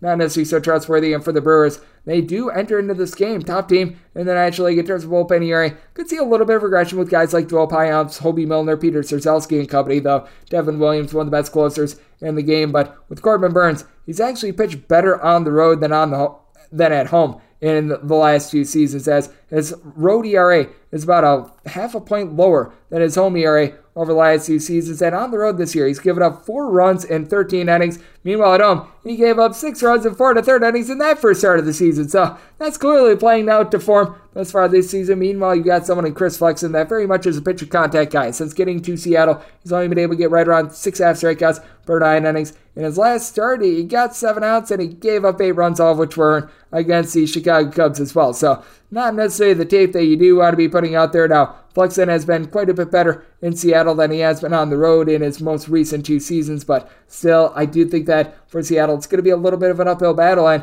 they could only muster one run yesterday against the Colorado Rockies, trotting out there a guy in Mr. Davis who is making his first career start. It's been a slog for them at the bottom of the because the guys at the top have been able to get on base, and Eugenio Suarez, Ty France, they're both hitting above a 285 for Suarez. You do expect a little bit more than two home runs. That's going to be coming. But Cal Raleigh, he's still continuing to not be able to reach base. It's a little bit all or nothing with him with home run or bust. Now, Jarred Kelenic, he's hitting north of a 350, native of the state of Wisconsin, has four home runs, including a 480 foot tank shot against the Cubs from last week. But Kolten Wong, AJ Pollock have just not been able to get on base. It's been a relatively rough go of it for the guys at the bottom. Meanwhile, for the Milwaukee Brewers, I am expecting regression from the likes of Brice Turang, Brian Anderson, what have you. I do really like this Garrett Mitchell kid, though. He's been able to hit 286 as far this season, a former first round pick with five home runs already this season. Christian Yelich sitting at 230 with two home runs. Once again, another disappointing year for him, but Willy Adames has been able to pick it up. 380 on base, three home runs, like what I'm seeing there for the Milwaukee Brewers. I think that their bullpen is in a little bit of better form. Corbin Burnes certainly is in better form as well. And this is a nighttime game in Seattle, so the ball is not going to be flying a whole lot. At my total 7.3, looking at the under, and want to take the money line of the Milwaukee Brewers at the more around a minus 152. And that will wrap things up for the Monday edition of the Baseball Betting Show, now part of the VSiN Family Podcast. A big thanks to Tanner Kern over at DraftKings for joining me in last segment. If you do like hearing from this fine podcast, Baseball Betting Show, you're able to subscribe wherever your podcast, Apple Podcasts, Google Play, Spotify, Stitcher, and TuneIn. If you have a question, comment, segment idea, whatever you for this podcast, you do have one of two ways to able those in. First one is my Twitter timeline at TuneIn underscore D1. Keep in mind, letters EM. I mean, does not matter. As per usual, please do send these into the timeline. The other way is find an Apple Podcast review. If you rate this podcast five stars, it is very much appreciated. From there, you're able fire on whatever you'd like to hear on this podcast. So I have five star review coming at you guys every single day throughout the baseball season, which means I'm coming at you once again tomorrow. Thank you so much for tuning in.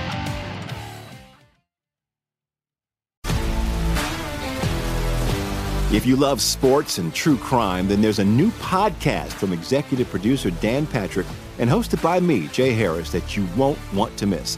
Playing Dirty Sports Scandals. Each week, I'm squeezing the juiciest details from some of the biggest sports scandals ever.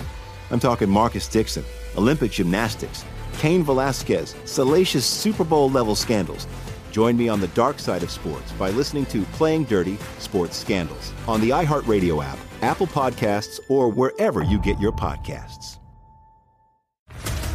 What's up, everybody? This is Stephen A. Smith, host of the Stephen A. Smith Show podcast. Tune in every Monday, Wednesday, and Friday at the very least as I bring you all new episodes that feature the biggest headlines in the world of sports, pop culture, business, and I answer your phone calls and respond to your tweets. You'll hear my unfiltered opinions and straight shooter interviews with top celebrities and game changers. All that and more. So listen to the Stephen A. Smith Show podcast on the iHeartRadio app, Apple Podcast, or wherever you get your podcast. I'm Hannah Storm, and my new podcast, NBA DNA with Hannah Storm, chronicles my six decades in professional basketball. From growing up in the sport to becoming one of sports TV's first female broadcasters. Join me as I dig deep into the game's history, unearth some wild stories, and talk to my friends from the world of basketball, from Dr. J to Charles Barkley. It's been a wild ride, and now I get to take you with me. Listen to NBA DNA with Hannah Storm on the iHeartRadio app, Apple Podcasts, or wherever you get your podcasts.